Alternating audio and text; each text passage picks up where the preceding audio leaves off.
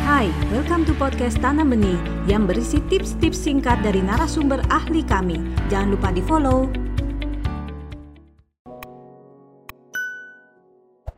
Kalau untuk anak perempuan, ciri awal dari pubertas adalah bertumbuhnya payudara, gitu. Ya, nanti dilanjutkan dengan perkembangan lainnya, gitu ya. Nanti baru muncul menstruasi pertama, tapi payudara dulu yang biasanya mulai tumbuh, gitu. Makanya nanti kelas 3, kelas 4 pakai mini set, gitu. Nggak cuma kaos dalam, gitu. Itu ciri awal dari pubertas pada anak perempuan begitu ditandai dengan pertumbuhan payudara, lalu mulai menstruasi, artinya kan hormon seksualnya mulai aktif.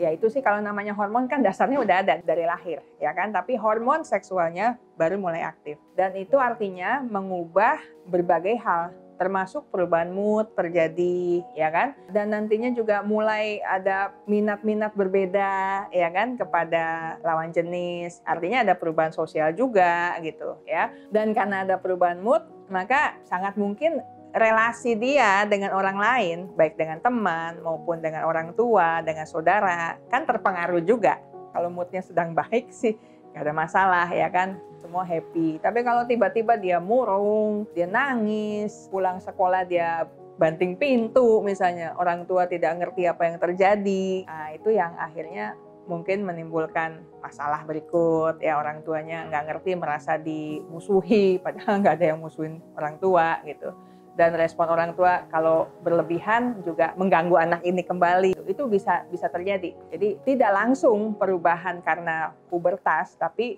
karena ada perubahan yang terjadi secara hormonal tersebut, maka bisa mempengaruhi aspek-aspek lain. Pubertas sendiri sebenarnya kadar fisik saja sebenarnya. Anda baru saja mendengarkan tips dari Tanam Benih Foundation. Mari bersama-sama kita terus belajar untuk menjadi orang tua yang lebih baik demi generasi yang lebih baik. Jangan lupa follow podcast kami